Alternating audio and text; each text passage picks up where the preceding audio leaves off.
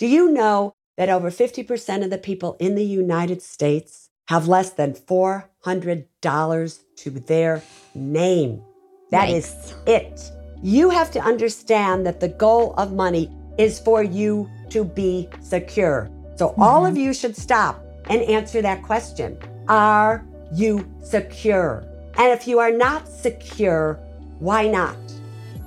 Whatever hand you're dealt, whether you were raised by parents who were good to you or abused you, had money, didn't have money, were drug addicts, whatever it may be, there is not an excuse large enough in this world to keep any of you from being who you are meant to be. If you really want to have a lot of money 30, 40 years from now, you have got to. What's up, Yap Fam? It's your host, Hala Taha, and you're listening to Yap Young and Profiting Podcast, the number one education podcast and business podcast across all apps, where we interview the brightest minds in the world and unpack their wisdom into actionable advice that you can use in your daily life. Thanks for tuning in and get ready to listen, learn, and profit.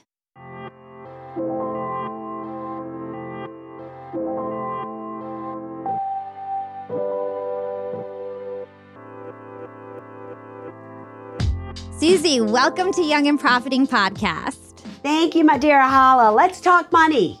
I am so excited for today. I've been watching you on TV since I was a little girl, and my parents would always listen to you.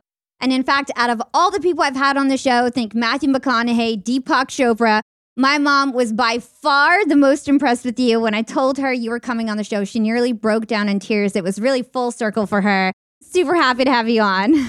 I'm glad I could do something for you. Hi, Hala's mama. I love it. And all jokes aside, today is really going to be an instant classic on Young and Profiting podcast because we are joined by one of the top personal finance experts in the world, Susie Orman. Susie is the author of several New York Times bestsellers. She's a two time Emmy Award winning television host, as well as the host of the super popular Women and Money podcast. And on top of all of this, Susie is the co founder of Secure Save, which helps employers build emergency saving accounts for their employees. And the thing that I love most about Susie is that she gives back. She's helped so many people. For example, she served as the official personal finance educator for the United States Army and Army Reserve. And she's also been a special advocate for the National Domestic Violence Hotline. On today's episode, we're going to learn how Susie overcame obstacles in her childhood and her young adult life to ultimately become the hands down most recognized financial expert in America. And then we'll get into some more tactical advice with Susie, namely how to navigate our finances and saving post pandemic and where to best invest our money right now. And time permitting, we'll also touch on credit card debt, student loans, and the housing market and retirement as well. So, Susie, let's get started because we've got a lot to cover. And I do want to spend a decent amount of time on your come up story because there's so many lessons there for us to unpack. So, today you're well known for your voice, your personality, and your strong expertise in finance. You've been a household name for literally decades now. However, you weren't always this confident or competent with your finances or your voice. So I want to take it back to your childhood.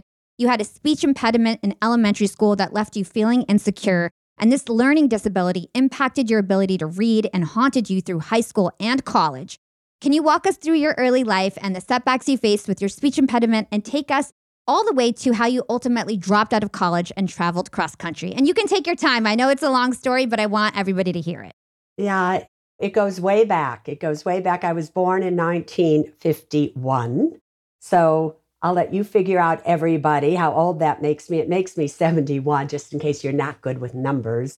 But way back then, they used to give everybody reading tests to see how smart you were. I grew up on the south side of Chicago and I was given a reading exam and I scored the lowest out of everybody in the class.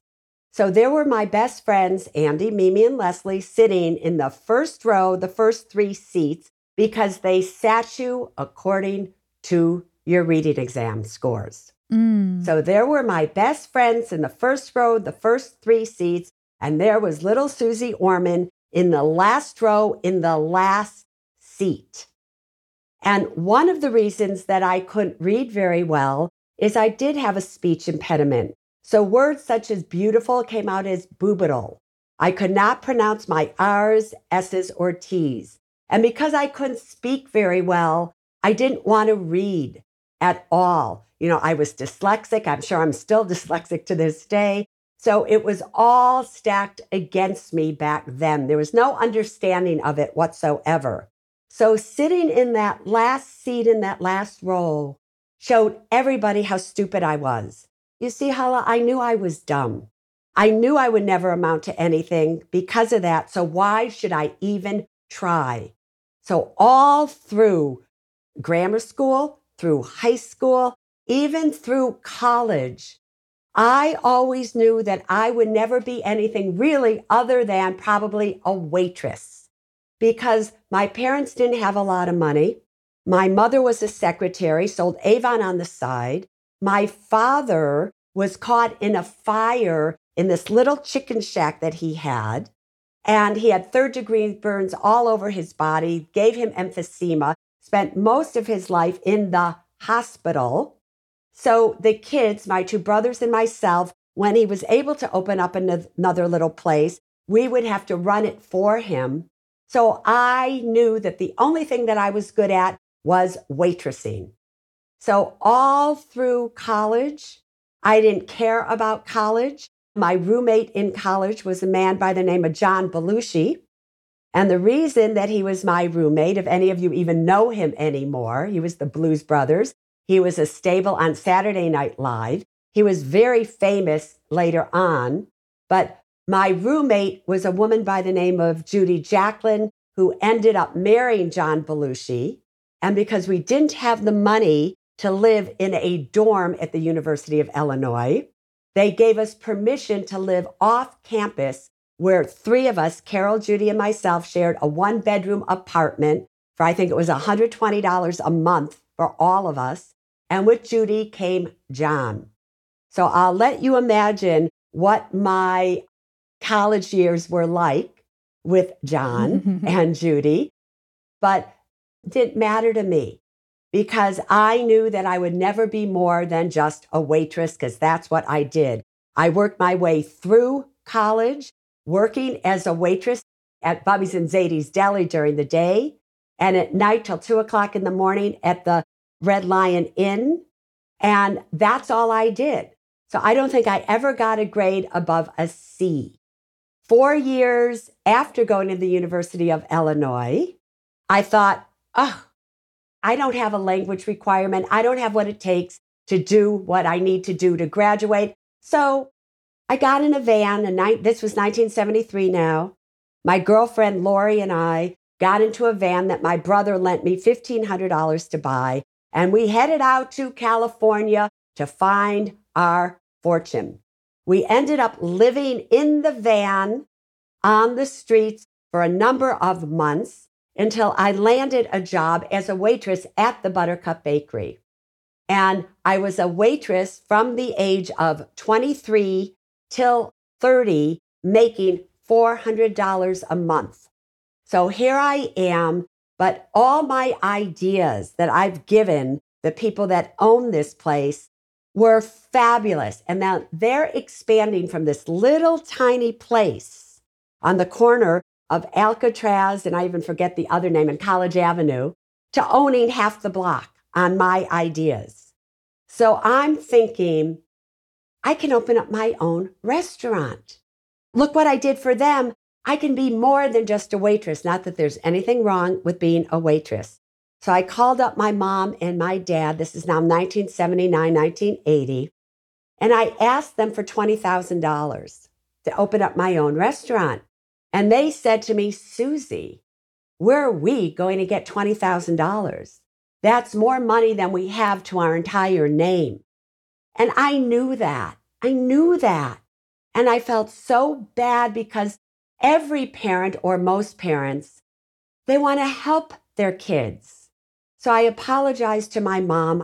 And the next day I went into work and a man by the name of Fred Hasbrook, who I'd been waiting on for over seven years, came in and he said, What's wrong, sunshine? You don't look happy. And I told Fred the story And he looked and he went, Oh.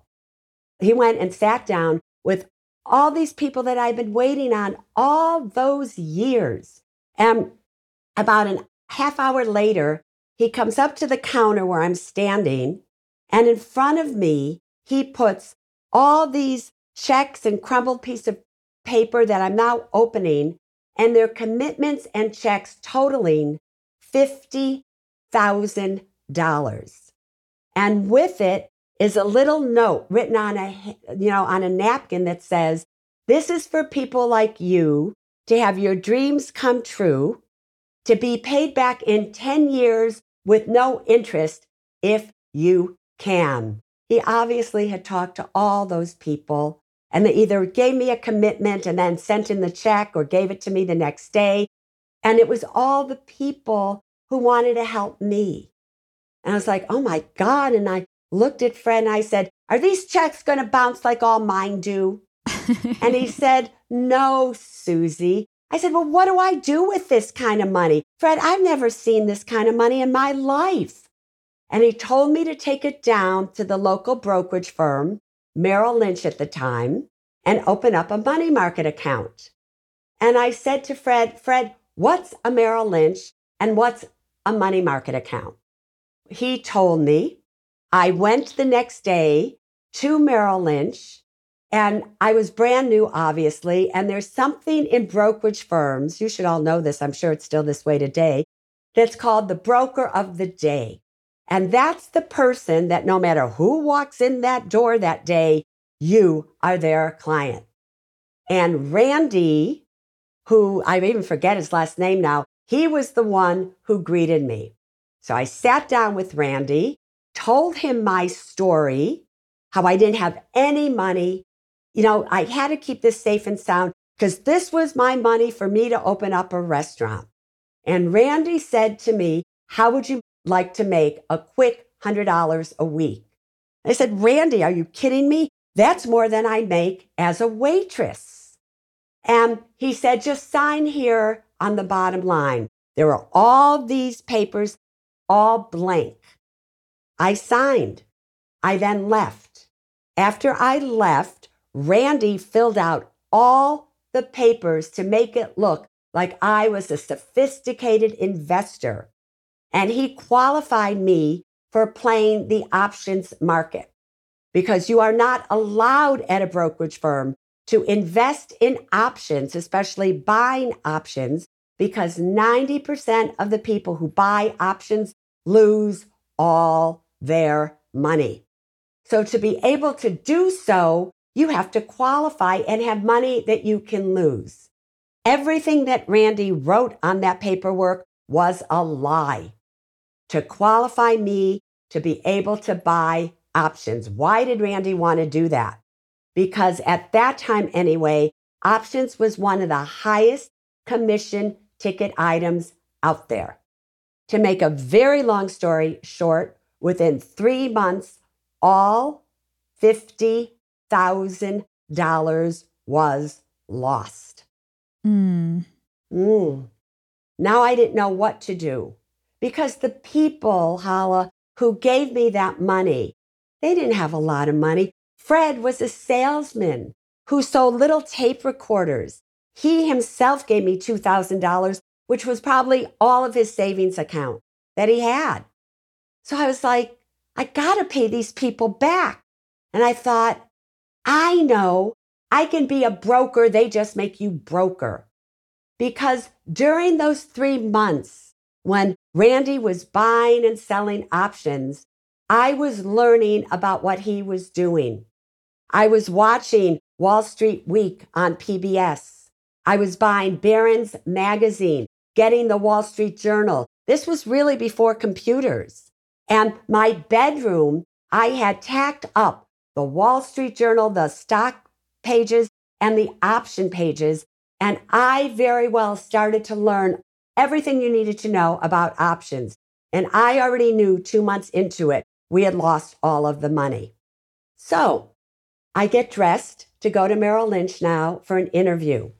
And I put on my red and white striped Sassoon pants, tucked into my white cowboy boots, with a blue silk shirt. I thought I looked fabulous. It was the best outfit I had. It's all I had. I go to Merrill Lynch to apply for a job. Now, there were five brokers that needed to interview you to recommend you to the manager if they should hire you or not.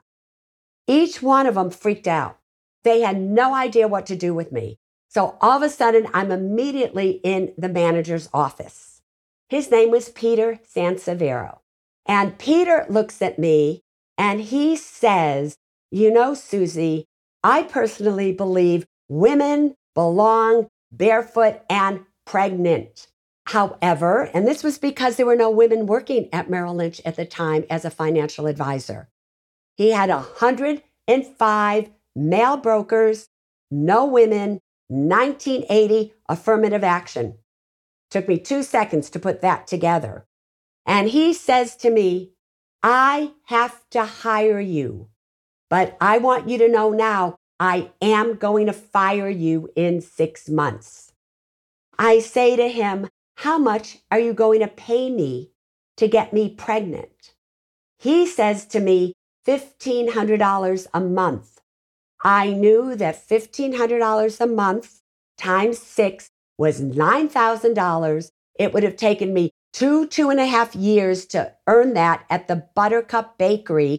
I loved being a waitress. I didn't want to be a stockbroker. I had to do something to pay these people back, but that's not what I wanted to do. And before I know it, he hires me. I'm sent away with a book, How to Dress for Success. They then tell me to go to Macy's in San Francisco and open up a charge account there, and they'll approve it if Macy's just calls them so that I can buy some decent clothes. I charge up $3,000 of clothes. I am now scared to death because I don't belong with all these fancy schmancy brokers that are driving Mercedes, BMWs. I was driving in 1980 a 1967 Volvo station wagon. While all of these brokers parked in the parking lot, which was $80 a month, I parked on the streets to get tickets so that I could go to the court and do community service on weekends because I couldn't afford $80 a month. So here I am now, scared to death. And I don't know how I'm going to get through this because I know I don't belong there. I can feel it. Number one, I'm a lesbian. Number two, I am a woman. Number three, I know absolutely nothing about money. Nothing. So that's when I decided I needed to create a new truth to get me over my greatest fear. So I created a truth that went like this I am young, powerful, and successful, producing at least $10,000 a month. Now, I was 30 years of age, not so young. Powerful? I don't think so. I couldn't have been more powerless if I tried. Successful? No way. And producing and making $10,000 a month? Are you kidding me? But I said at least, because I decided if the powers that be wanted me to make more than $10,000 a month, why limit myself? I said it silently to myself 25 times a day, looking in the mirror before I went to bed at night. When I woke up on the way to Merrill Lynch, I screamed it out loud 25 times. I wrote it 25 times. And I did that every single day. I wish I had kept that journal that I wrote in. I did that every day for six months before you knew it. I was making far more than $10,000 a month. However, while I'm working for Merrill Lynch, I'm realizing that what my broker did was illegal. There's a know your customer rule, which states you cannot invest somebody's money inappropriately for them. If they can't afford to lose it, you have to keep it safe and sound. I go into Peter's office and I say, Peter, you have a crook that's working for you. Peter says to me, Susie, that crook makes us a lot of money. You go and you sit in your little cubicle and don't you say a word. I'm sitting in this tiny little cubicle watching Randy in this glass office as one client after another goes in there. And I'm thinking to myself, you know, Susie Orman, the people that gave you that money said you didn't have to pay them back. I had 10 years to do so if I could. But what if it was my mom or my dad or how even your mom or your grandmother or whoever? And that was everything that they had to their name. So it would have been easy for me to say nothing, but it would not have been right.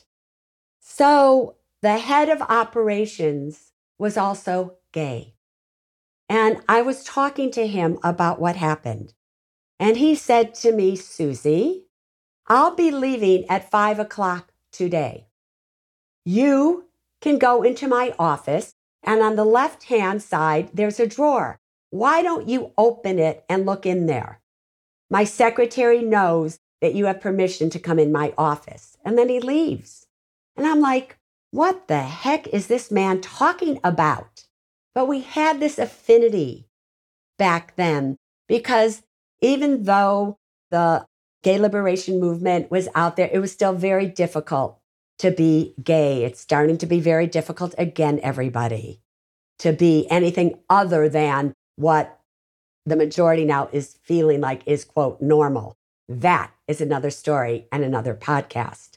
So I go in there and I open this drawer, and you can tell that there's little stickers on the top of all these files. And the front was, we'll win, we'll win, we'll win. In the back is, we'll lose, we'll lose, we'll lose. And I opened up the ones that said, we'll lose. And I go, what is he going to lose? And they were all lawsuits against Merrill Lynch, many against Randy as well. Mm. And it was from the same lawyer. Every one that was "We'll lose was from the same lawyer. And I lo- I'm going, he's telling me to call this lawyer. And the lawyer's phone number was in every single file.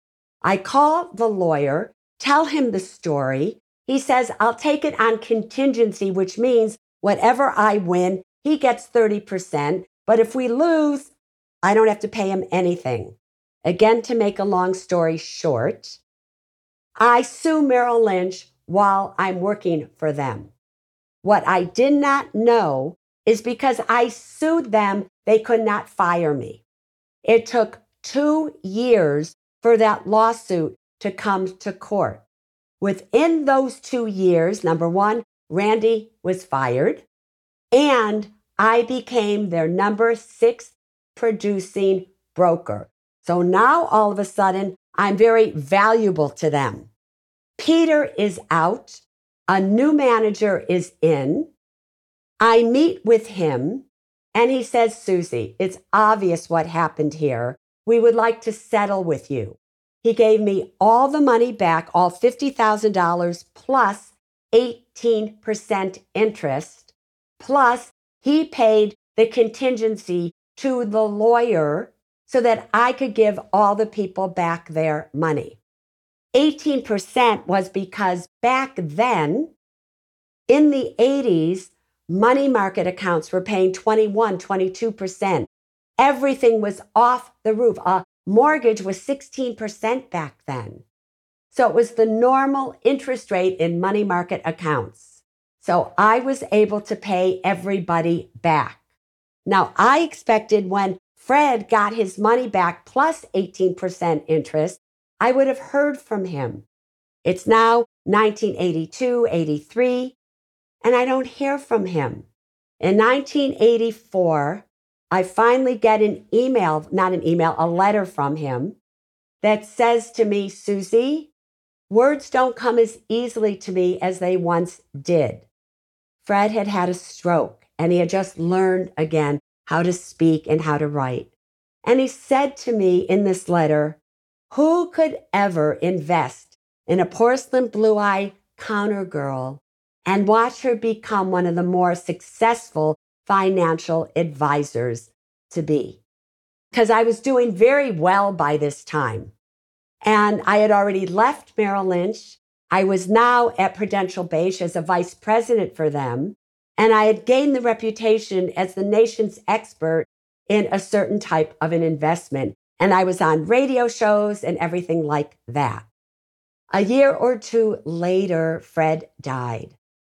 His family called me to let me know. And I was talking to his son and I said, Is there any way I can help? And he said, Yeah, my mom doesn't know what to do. She's at a loss. So I was able to help Fred's wife and make sure everything was okay. Aww. That is how I started in the financial arena. That is why to this day, I am the advocate for those who don't have money. I am the advocate for those who want to be more so they can have more. I am the advocate so that they understand they are not to ever be taken by a financial advisor, but they need to know what is right, what is wrong. And that is how I became who I am to this day. Let's hold that thought and take a quick break with our sponsors. What's up, Yap Fam? Being an entrepreneur and working remotely definitely has its perks. And I know a lot of you listening in are in the same boat as me. But do you really take advantage of being able to work from anywhere? I know I typically don't, but thankfully, this past holiday, I finally decided to make use of my work flexibility for the first time ever. My boyfriend and I decided to pack up and leave to the West Coast to spend an entire month working from home in the sun. We got a super cute bungalow in Venice Beach with a fenced backyard. The change in scenery, the fresh air, and the slower pace helped me to inspire some really cool new ideas for my business. And honestly, I'm feeling really refreshed and ready to rock in 2024. And who helped me make these remote work dreams come true? It was Airbnb. And Airbnb has come in clutch for me time and time again. Whether it's finding the perfect Airbnb home for our three day annual executive team get together, or booking a vacation where my extended family can fit all in one place, Airbnb always makes it a great experience. And you know me, I'm always thinking of my latest business venture, and I've been begging my boyfriend to start hosting our place on Airbnb. And finally, we're going to start. So many of my successful friends host on Airbnb, and it's such an amazing way to generate passive income. So, to start, we have a plan to start spending more time in Miami, and we'll be hosting our place to earn some extra money when we're back on the East Coast. 2024 goals, and I'll keep you updated.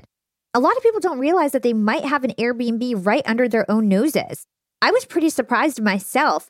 You can Airbnb your place or spare room even if you're out of town for just a few days or weeks. You could do what I did and work remotely somewhere else and Airbnb your place to fund your trip. Your home might be worth more than you think. Find out how much at airbnb.com slash host. That's airbnb.com slash host to find out how much your home is worth. Young and profiters, it's never been a better time to be an entrepreneur. With inspiration at our fingertips and powerful tools at our disposal, the possibilities are endless. And when it comes to tools that can truly make your business grow, there's one name that always stands out Shopify. Shopify helps you sell at every stage of your business, from the launch your online shop stage to the real store with the door stage, and even the did we just hit a million orders stage? And if you're in that I need to sell more with less stage, Shopify Magic is your AI superpowered sidekick ready to whip up captivating content that converts from blog posts to product descriptions. Not to mention, Shopify also is the home of the best converting checkouts in the game, 36% better than other leading commerce platforms. Shopify turns browsers into buyers. It's no wonder Shopify powers 10% of all e commerce in the US. And you can sell whatever, whenever with Shopify. Push pleated pants with Shopify's in person POS system or monetize mindful meditation. I sell my LinkedIn Secrets Masterclass through Shopify, and they've made my life a breeze. It took a couple days to set up my store, and I just get to focus on what I do best creating great content and marketing my product. So don't stress if you're new to this commerce thing. Shopify's extensive help resources are there to support your success every step of the way. And remember, whatever your stage, businesses that grow, grow with Shopify. Sign up for a $1 per month trial period at shopify.com slash profiting, and that's all lowercase. Again, go to shopify.com slash profiting to start growing your business today. You can sign up for a $1 per month trial period at shopify.com slash profiting.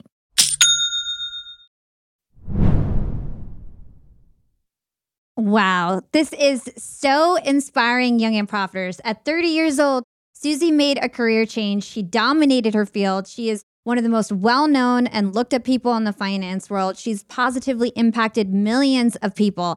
And so, so many of you listening, you are 30 years old or you're in your 30s. A lot of you guys are scared to make a career change. And I hope this inspires you to realize that it's never too late to get started on your dream life. And so, Suze, you talked about affirmations and how you kind of changed the way that you thought. I would love to understand 29, 30 years old, when you got that idea to actually start your own business. Before that, you had a pretty limited mindset, right? You thought you could only be a waitress and you had a very unglamorous life. But that one decision of, I want to be an entrepreneur, I think really set everything off because a lot of people who you had served believed in you, probably saw what you didn't even see in yourself. And so I'd love to understand what do you think happened that was that spark where you're like, you know what? I'm more than just a waitress. I can do this. I was desperate. You know, when it comes to money, you usually don't do the right thing until you become desperate. You continue to pay things with a credit card and live far beyond your means, using up any means you can to get what you want, even though you don't need what you want, until the day comes when your credit cards are maxed out. You've borrowed all the money possibly you can from a retirement account. You have no place to go, and you know you can't pay your rent or your mortgage, and you are in trouble. When you hit rock bottom, financially speaking, that's when change happens. As long as you have an out of some kind, you refuse to face the truth about your situation. My rock bottom was all these people that believed in me. They wanted to help me. I needed to pay them back. I couldn't turn my back on them. You know, we turn our backs on ourselves all the times. All the time, we do things that aren't good for us. We eat things that aren't healthy. We spend money we don't have to impress people we don't even know or like. We don't save as much for retirement as we should. We always tell ourselves this thing I could work. I don't have to put money away now. I have years left to do so. I'm 25, I'm 30. What difference does it make right now if I start putting money away, Suze Orman? Makes all the difference in the world, people. That will be the biggest mistake all of you make if you don't start while you are young.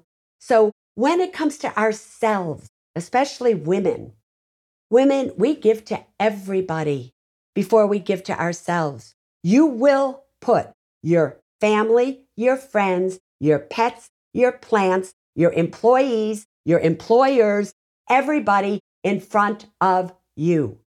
You know, women have the ability to give birth. We nourish that which we give birth to. So, by nature, whether you've ever done it or not, it is our nature to give. We give more to others than we give to ourselves until we are 50, 60, 70 years of age all of a sudden you're not in the relationship that you thought was the most magnificent thing of your life. And now you have to start all over again. So it is really important that you don't make that mistake. So here I was, and I needed to help others, give back to others. I wasn't thinking of me. I wasn't thinking about how can Suze Orman become the world's personal finance expert. Wasn't thinking about that at all. I thought, I'm just going to go back and be a waitress again. I can settle. I loved that. But I have to make sure that I pay other people back. That was my incentive. What an inspiring story. I love that so much. And I also loved you saying how you did these affirmations and really retrained your mind in terms of your confidence and how you showed up to the world. And I'm sure that really impacted you as well in terms of how well you did in finance. Yeah, yeah. And it seems like you obviously fell in love with that career. Do you feel like your speech impediment and your the fact that you weren't so good at language and reading made you better at finance and math and this kind of stuff? I think it made me better at everything.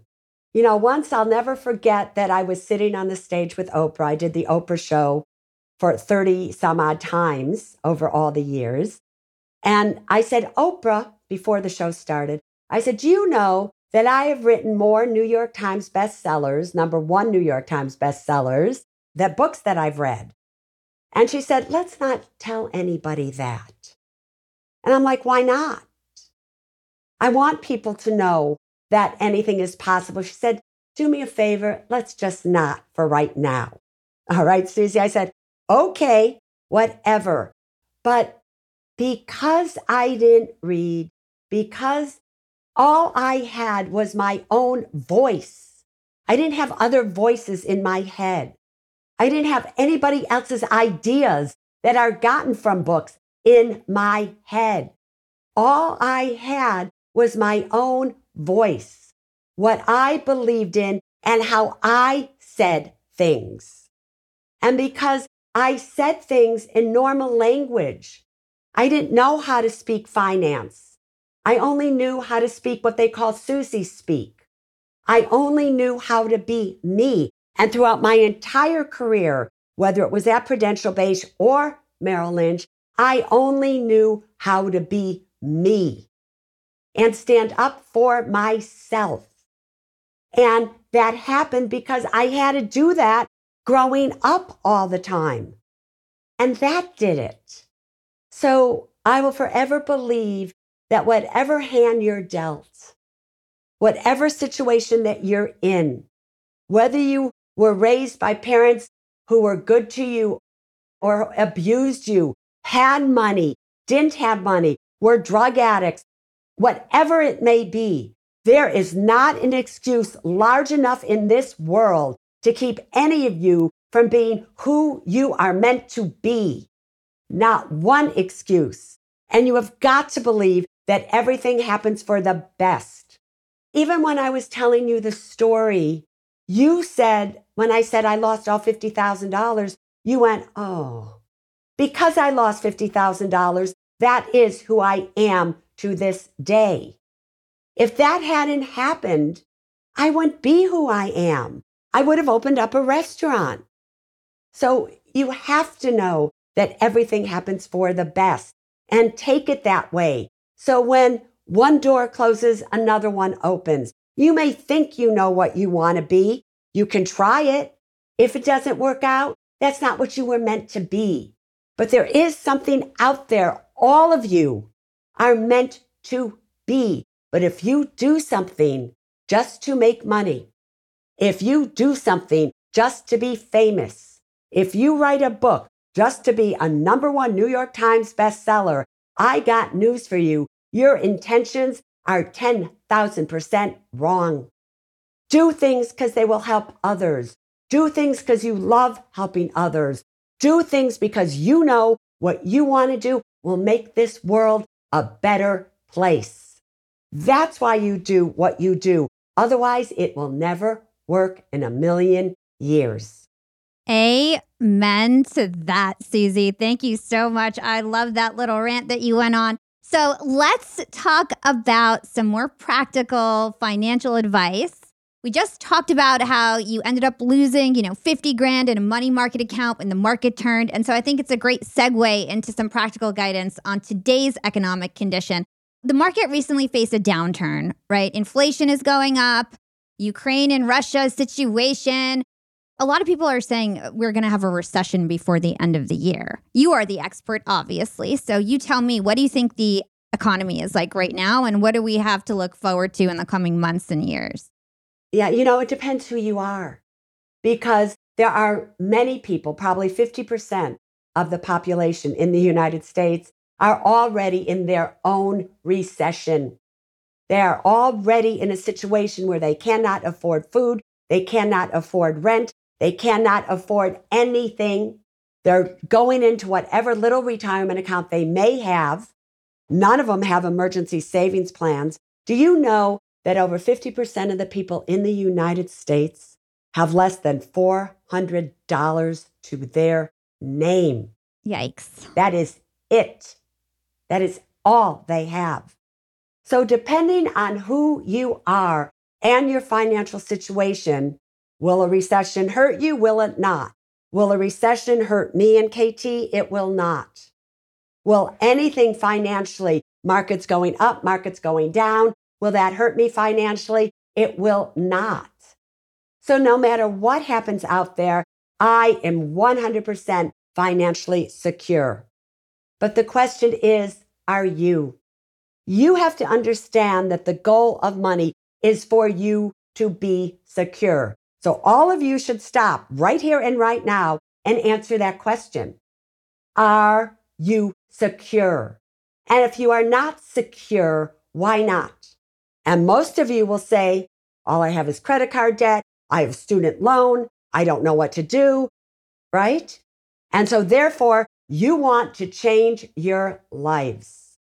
What you have to understand about money, more even important than should you do this? Should you do that? What should you do? Because what I've learned over these past 40 years, longer than most of you have been alive, or at least many of you, what I have learned is this that you and your money are one. You are the one who goes out and earns a paycheck, opens up a business, creates an idea, brings in money for it. You are the one who decides what to do with that money. Do you save it? Do you spend it? Do you reinvest it? What do you do with it? Money cannot do anything without you. So, given that that's true, there is a major law of money that power attracts money Powerlessness repels it. When you are powerless, you repel people. If you think about it, people control money. Didn't I just say money can't do anything without you? Your $20 or your credit card cannot get up and go to the store and buy things. You have to do it. When you are powerless in life for whatever reasons, have you ever noticed you repel people? You just broke up with somebody or they broke up with you. You've gained 30 pounds after you just lost 40 or whatever it may be. If you repel people, therefore you repel money because it is people that will be your customers. It will be people that hire you, that promote you, decide what to pay you. When you are powerful in life, powerful, you attract people. People control money. So when you are powerful, you attract money. What makes you more powerless than anything else? And that is debt. Debt is bondage. You will never be powerful if you have debt. And I'm not talking about debt such as mortgage debt and things like that, which is good debt. I'm talking about credit card debt. When you have credit card debt and it's mounting and mounting and interest rates are going up and up, you have rendered yourself powerless and people can feel that, everybody. So I often wondered why, when I was a financial advisor seeing clients, why was it that I would give people the most exquisite financial advice? And six months later, they'd come back and they didn't follow it. There's something in every single one of us that prevents us from doing that which we know we should do when it comes to money. I wrote a book called The Nine Steps to Financial Freedom. I have a course called The Nine Steps to Financial Independence. Because over all these years, I thought the goal was financial freedom. It is not. That's when I started to learn about multimillionaires and billionaires, and they were totally dependent on crooked financial advisors in many cases, not all. And before you knew it, they lost money. Financial independence is when you are not dependent on anybody. You have financial freedom, but you also know exactly what to do with your money, why you should do it, and you know about it. So now you're independent because the last thing you want to do is be dependent upon somebody and render yourself powerless. So after I started with the book and the course, that book in 1997 went on to be the number one selling book of all books for Random House in Random House's 50 year career. Why? Because it was in that book that I was able to discover working with clients. And then I talked about in the book what keeps us from doing that which we know we should do with money. And again, we could do a three hour podcast here, but the main thing all of you need to know is that fear, shame, and anger are the three internal obstacles to wealth. You have to know that your emotions rule what you do. And since you and your money are one, you have to be very careful. There's so many things to all of this, really.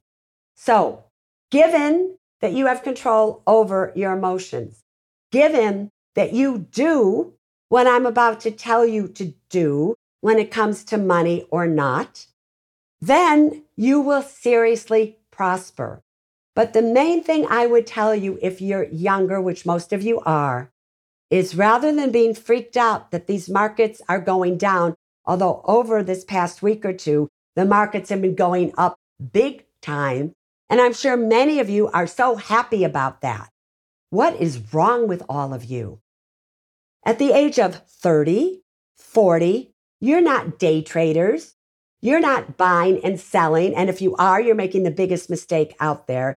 You are investing for your future. You want your money to compound for you.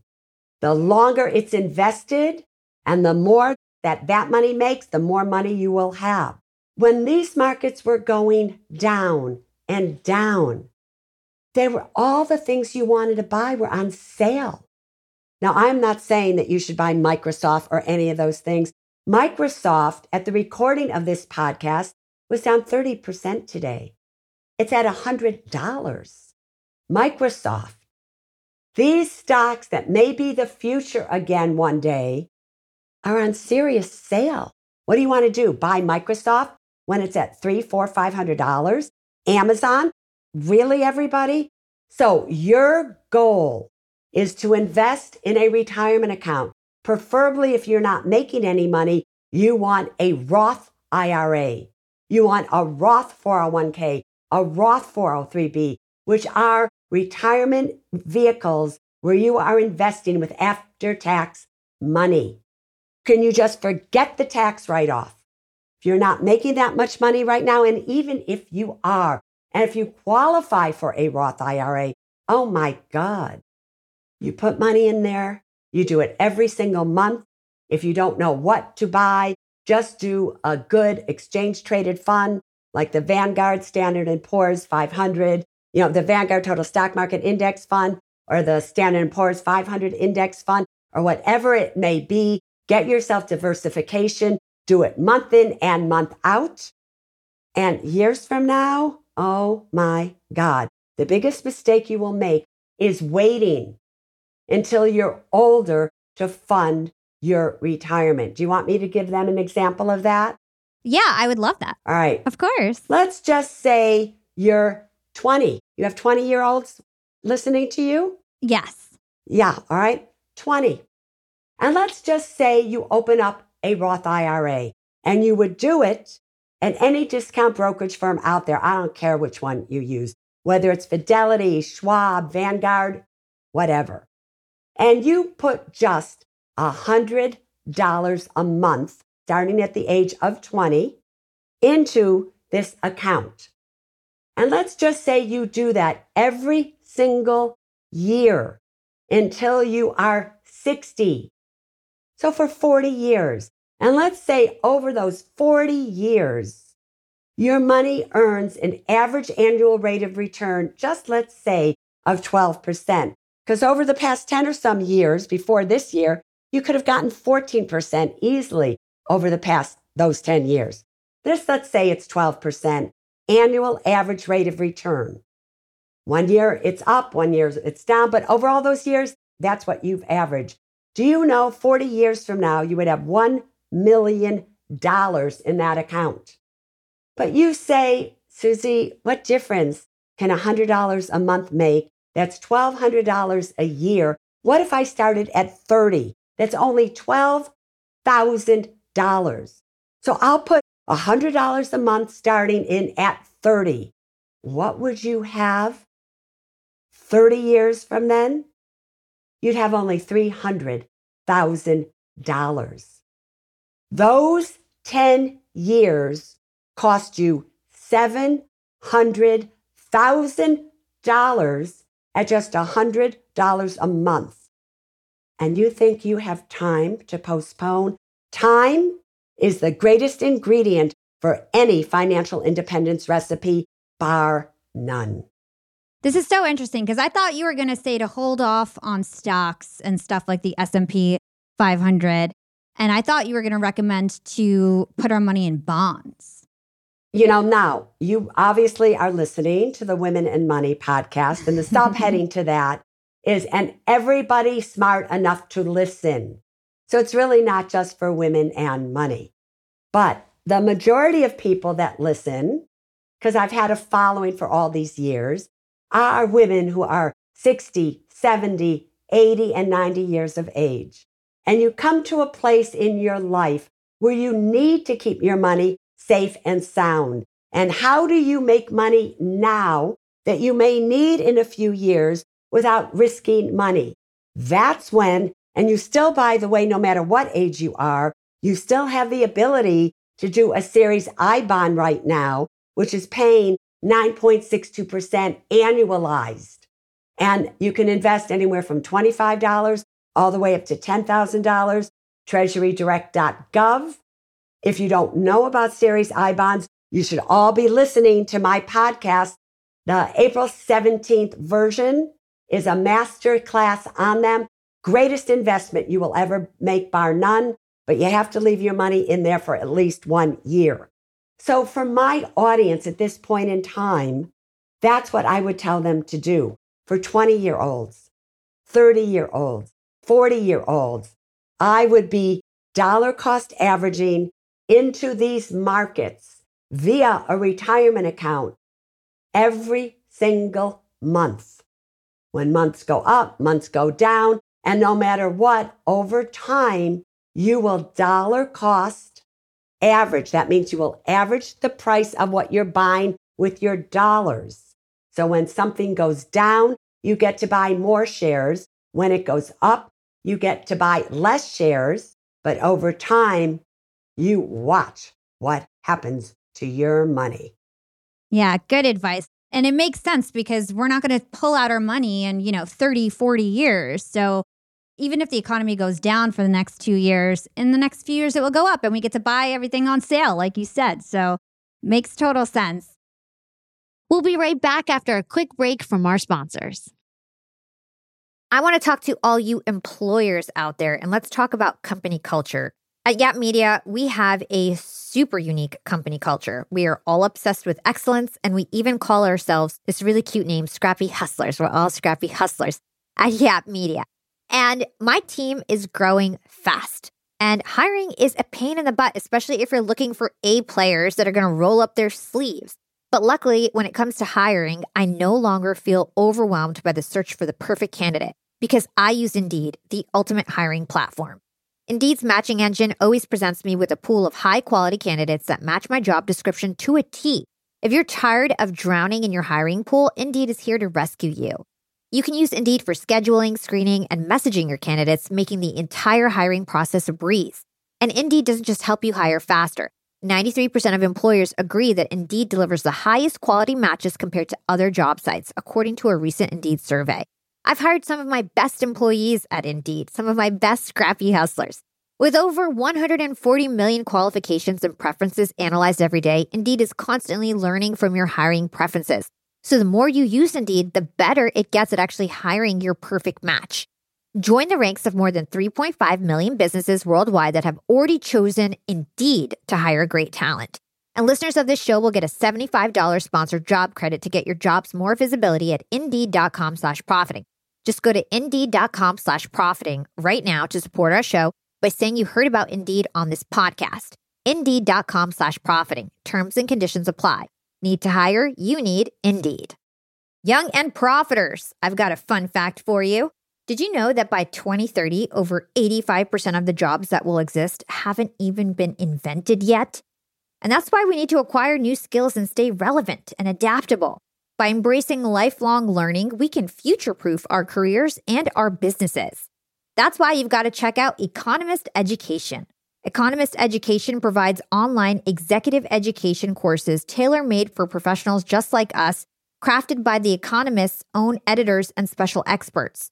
Economist education courses are designed to sharpen your professional skills in key areas like data storytelling, critical thinking, sustainability, and so much more. I highly recommend checking out the Economist Education course, Business Writing and Storytelling. It's packed with valuable practical advice on how to inform and persuade through writing reports, social media, presentations, and beyond. The best part these courses are online, flexible, and self paced, lasting anywhere from two to six weeks. You're guided by expert tutors. You'll dive into a mix of videos, podcasts, text quizzes, and weekly assignments. Plus, you'll get a three month digital subscription to The Economist to support your learning journey. Economist Education provides access to online forums where you can network with peers around the globe. In a world where knowledge is power, Economist Education empowers you to lead the way. Economist Education is an incredible way to stay ahead in business. And I've got a special offer to get you started. Get 15% off any course only available by going to my special URL, education.economist.com slash profiting, and then enter the promo code profiting at registration. This offer ends on March 31st, so don't wait. For 15% off, go now to education.economist.com slash profiting and use code profiting. Again, this ends on March 31st. If you want 15% off, you've got to go to education.economist.com slash profiting and use promo code profiting at registration. Young and profiters, I actually have a nasty habit of ordering way too many groceries. I'm embarrassed to say it, but I've wasted so much food in the past and I felt really guilty about it. But now my conscience is clear with HelloFresh. Each week, I get ingredients shipped to me with step by step recipes. I get fresh, pre measured ingredients that get me whipping up delicious dinners in no time. And then I reduce waste because you get exactly what you need and nothing else. I love trying new foods, and HelloFresh has over 45 recipes and more than 100 seasonal add ons to choose from every single week. It's so much fun to pick out my meals. It's easier than ever to find something that everybody in your family will enjoy.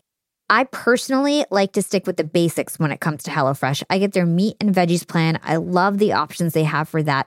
And trust me, it's cheaper than takeout, and with pre proportioned ingredients, you'll never waste money on excess food. And now Green Chef is owned by HelloFresh which gives me an even wider variety of meals to choose from. There's something for everyone. I love switching between the brands, and you can enjoy both brands at a discount with me now. Skip the grocery store and save time with easy, tasty recipes delivered to your door.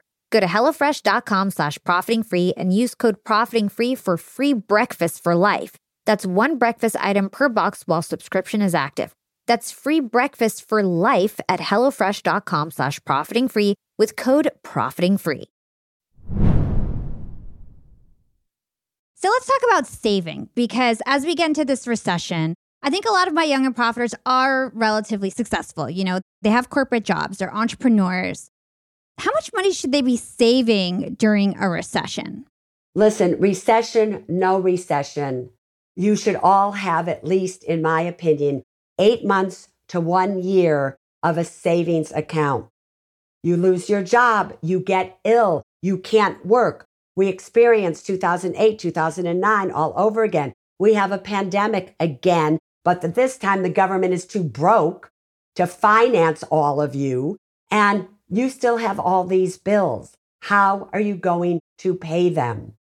Every single person needs, in my opinion, eight to 12 months of expenses that have to be paid your rent, your phone, your insurance, your car payment, your student loan payment, whatever it may be, you need that. Now, you may find that's a lot of money. But if you just start, seriously, $500 is better than $100. $1,000 is better than $500. You can do this and you should. Yeah. So, one of the reasons why I started this podcast, I actually started it as a side hustle four and a half years ago. And then I launched a social media and podcast agency. Two years later, we're 5 million in revenue, 60 employees around the world. And it's been to my benefit to start a side hustle.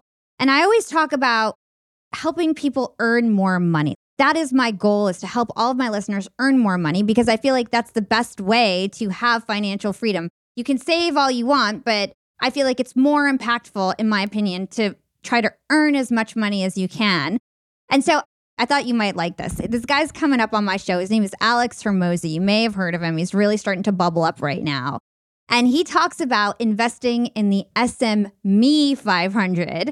And what his point is, is to invest in skill, right? That will enable you to get a second job or enable you to make more money in this part of your life, you're 20 to 50 years old, where you really need to earn your money so you can save for the future. Because when you're older, you know, hopefully you're not working as hard, right? So I'd love to hear your insight on investing in education right now and getting new skills so you can actually make more money. I don't have a problem with that. However, you cannot be 100% just spending what you earn. If you spend what you earn and you do not have where you are investing in a retirement account. Now, I'm not saying you got to put a lot of money in there, but you have to put something in there, something in an emergency account. You are going to find yourself in trouble. And the reason is this may you all be protected forever against a car accident, an illness, being shot on the streets being someplace that you shouldn't have been, even though it's where you walked every day and something happens.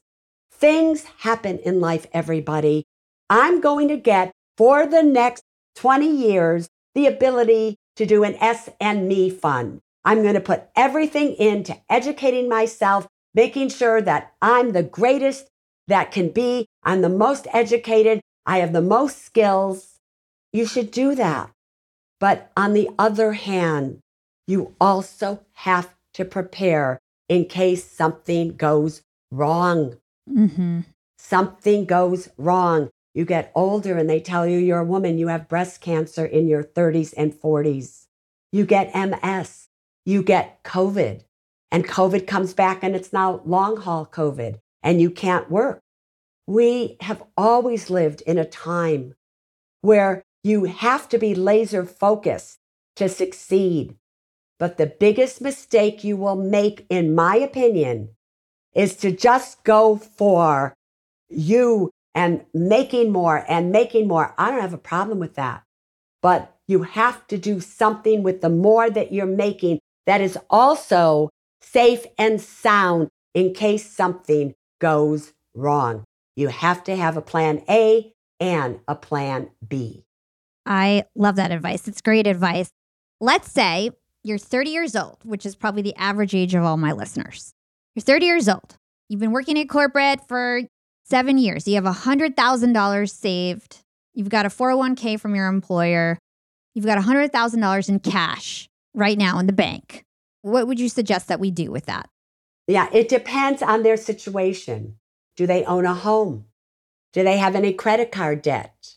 What was the goal of that $100,000?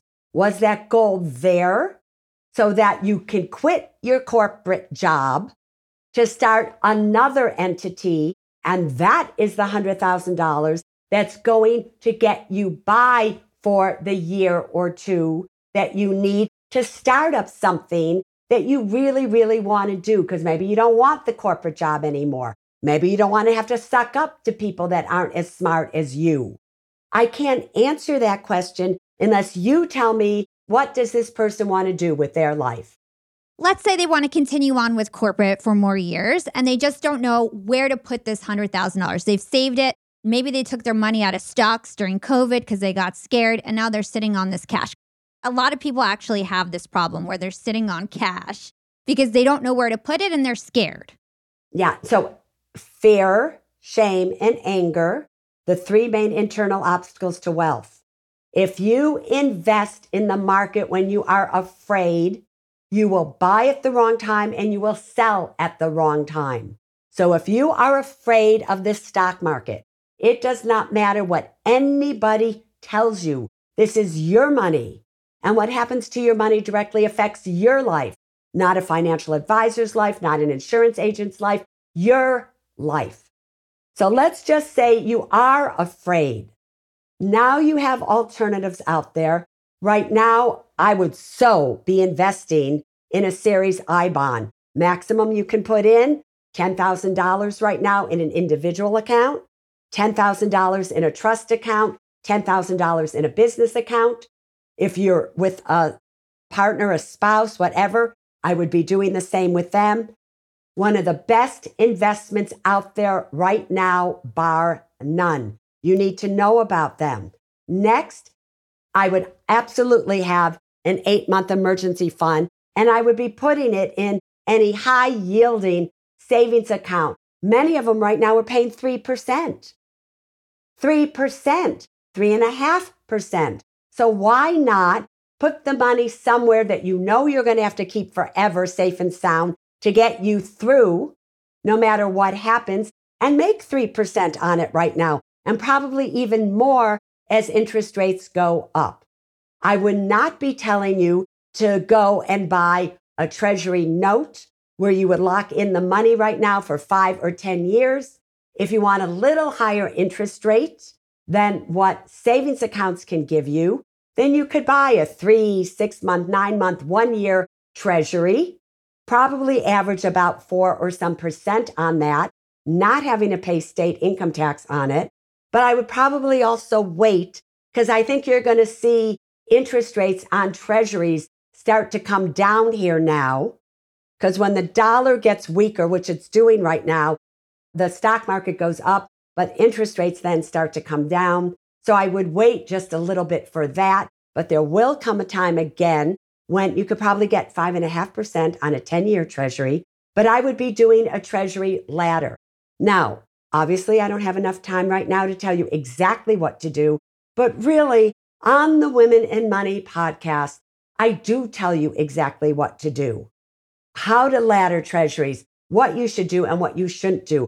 Remember, most of the advice is geared towards older, but you'll be able to decipher it, what makes sense for you or not. Mm-hmm. Also, you do have exposure in your 401k plan for what? For the stock market.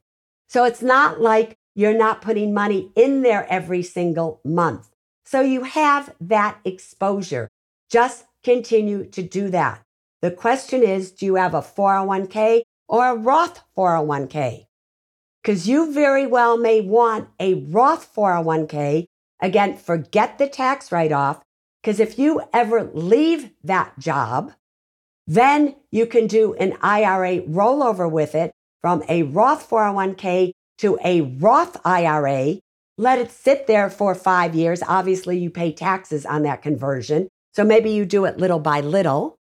And then in a few years, five years, you can have access to all that money that you converted and paid taxes on without any penalties whatsoever. So that may be able, a way to give you access to the money that was in your 401k down the road for you to do something else with. Just saying. Perfect. I advise that you guys rewind that part back, take some notes. Also, make sure you check out the Women in Money podcast. It is a great podcast. I've been binge listening. And I mean, I'm in my 30s and I relate to a lot of the stuff that you talk about on that podcast. So, one last practical question, and then we're going to close it out. I want to talk about student loan debt because we did touch on everything else except for student loan debt. And I know that pretty recently there's been some news in this area. So, a lot of people were excited. They put out their applications on October 14th. Now everything seems to be paused. We don't know which way it's going to go unless you have an opinion. But what do you think people should do about their student loan debt or how they should approach it right now? Do you think Suze Orman doesn't have an opinion on most everything? Of course I do. so they're trying to stop it. And they're trying to stop it. And right now, the stoppage is under appeal. Some judge is letting a verdict that was overruling stopping it go to appeal. They're saying that it damages us. You have to have a complaint that says it damages me if this goes through. Nobody can prove how it damages them. So this will go through, in my opinion. So all of you should apply. For those of you who already during the pandemic paid off $10,000 or more of your student loan debt, you should reapply just to get $10,000 back because you can, because I think that will happen. So let's make hope, let's all pray that it happens before January when the moratorium goes away. And you may have to start paying again on your student loans, especially if you owe more than $10,000. But I think in the long run, it will pass. And I hope it does. Shame on any politician or anybody out there who doesn't want it to pass. How dare they play politics with the lives of all of these people who are under such student loan debt? It's not even funny. Mm-hmm.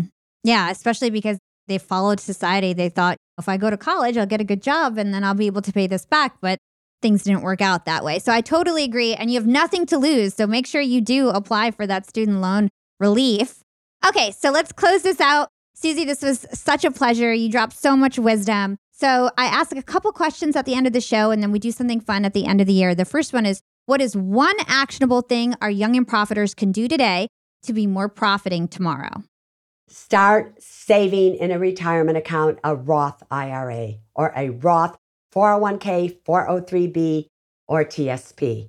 If you really want to have a lot of money 30, 40 years from now, you have got to do that.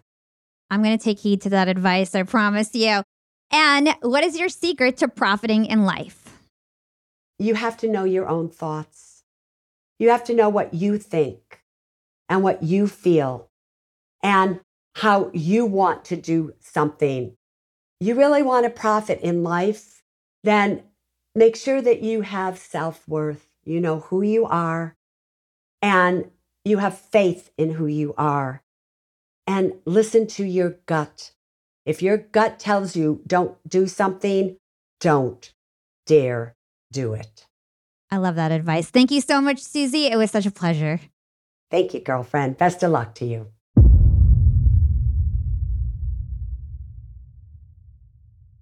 That was such a great episode. And I am so excited that I got such a boss babe legend like Suze Orman on my podcast. And believe it or not, it's actually really hard for me to get powerful women like her to come on the show. But Suze Orman did. And I was hype because my mom is obsessed with her. And she is so Sharp. We had the goat of personal finance on the show, the greatest ever to do it, right here on Young and Profiting Podcast. And I have to say, Suze is a ball of fire. She's got so much energy. She made me feel like I need to get more sleep and like I need a Red Bull IV drip to keep up with her. And she's got an inspiring rags to riches story. I think my favorite part of this interview was just learning about her story. I had no idea what she went through to get to where she is. And how she kind of got into it later in life. It's so interesting and so inspiring. And I think there's so many lessons to unpack here besides her financial advice. So that's what I'm going to spend time on the outro is just recapping some of my big learnings in terms of her story. Number 1, you are not your past. You have the power to change your identity. Suze went from a college dropout and a person who was terrible at school and not taken seriously. And she was a waitress. And then she became the most recognized financial expert in America. Talk about a major transformation. You are not your past young and profiters. You have the capability to change. You do not need to be shackled by your past.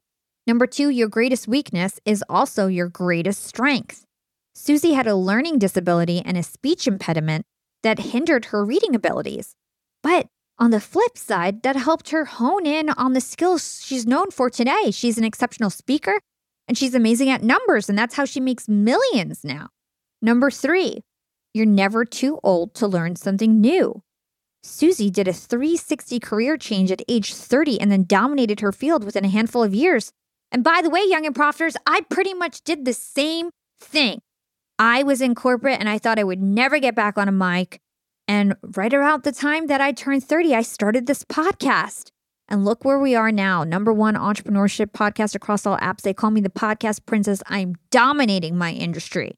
You were never too old. And in fact, sometimes it's better to approach something new with more wisdom. Number four, being unique is your superpower. Suze was the only female stockbroker at Merrill Lynch when she started. She wasn't taken seriously. She was made fun of for what she looked like and what she dressed like. But then her differences as an outspoken, strong female figure made her hard to ignore, and she literally became a national phenomenon.